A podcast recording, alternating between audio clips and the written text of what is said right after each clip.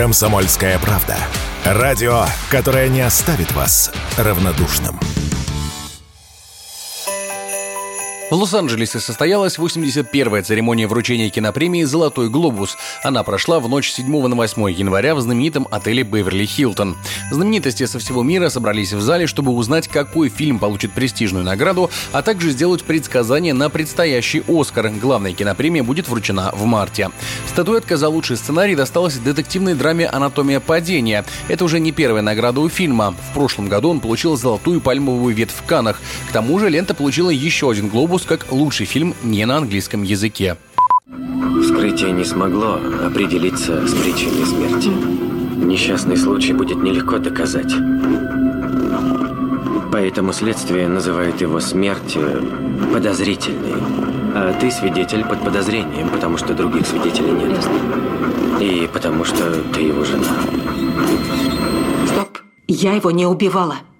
Лучшим анимационным фильмом стала вышедшая совсем недавно картина легендарного мультипликатора Хаяо Миядзаки «Мальчик и птица». Это первая за последние 10 лет полнометражная работа мастера. В музыкальной сфере противостояли две главные премьеры прошлого года – «Барби» и «Опенгеймер». Второй взял статуэтку за лучшую музыку, а саундтрек «Барби What I Was Made For», написанный певицей Билли Айлиш, стал лучшей песней.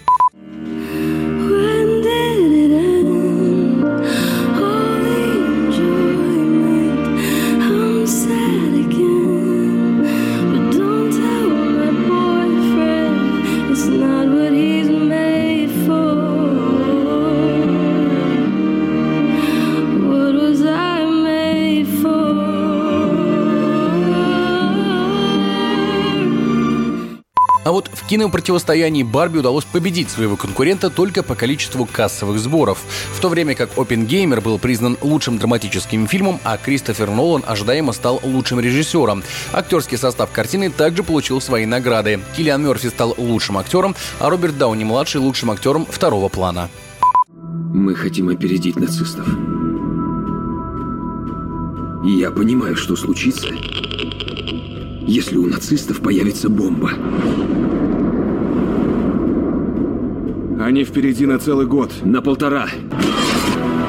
Это вопрос жизни и смерти.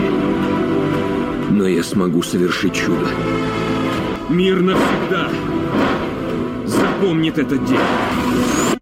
Следующее сражение за награды пройдет уже через два месяца. 10 марта будут вручены награды Американской киноакадемии «Оскар». Однако эксперты уверены, что ничего интересного от этой премии ожидать не стоит, и результаты «Золотого глобуса» повторятся и там. Такое мнение радио «Комсомольская правда» высказал кинокритик Роман Григорьев.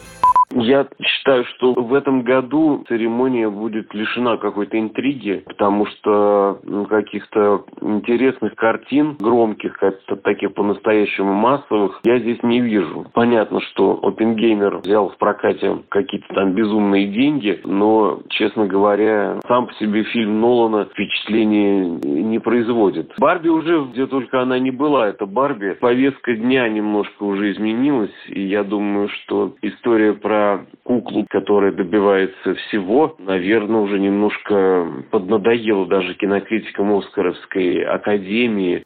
Помимо двух главных картин прошлого года, основными претендентами на грядущий «Оскар» также являются черная комедия «Бедные несчастные» с Эммой Стоун и Марком Руффало, лента Мартина Скорсезе «Убийцы цветочной луны» с Ди Каприо и Де Ниро, второй режиссерский опыт Брэдли Купера «Маэстро» и американо-корейская мелодрама «Прошлые жизни».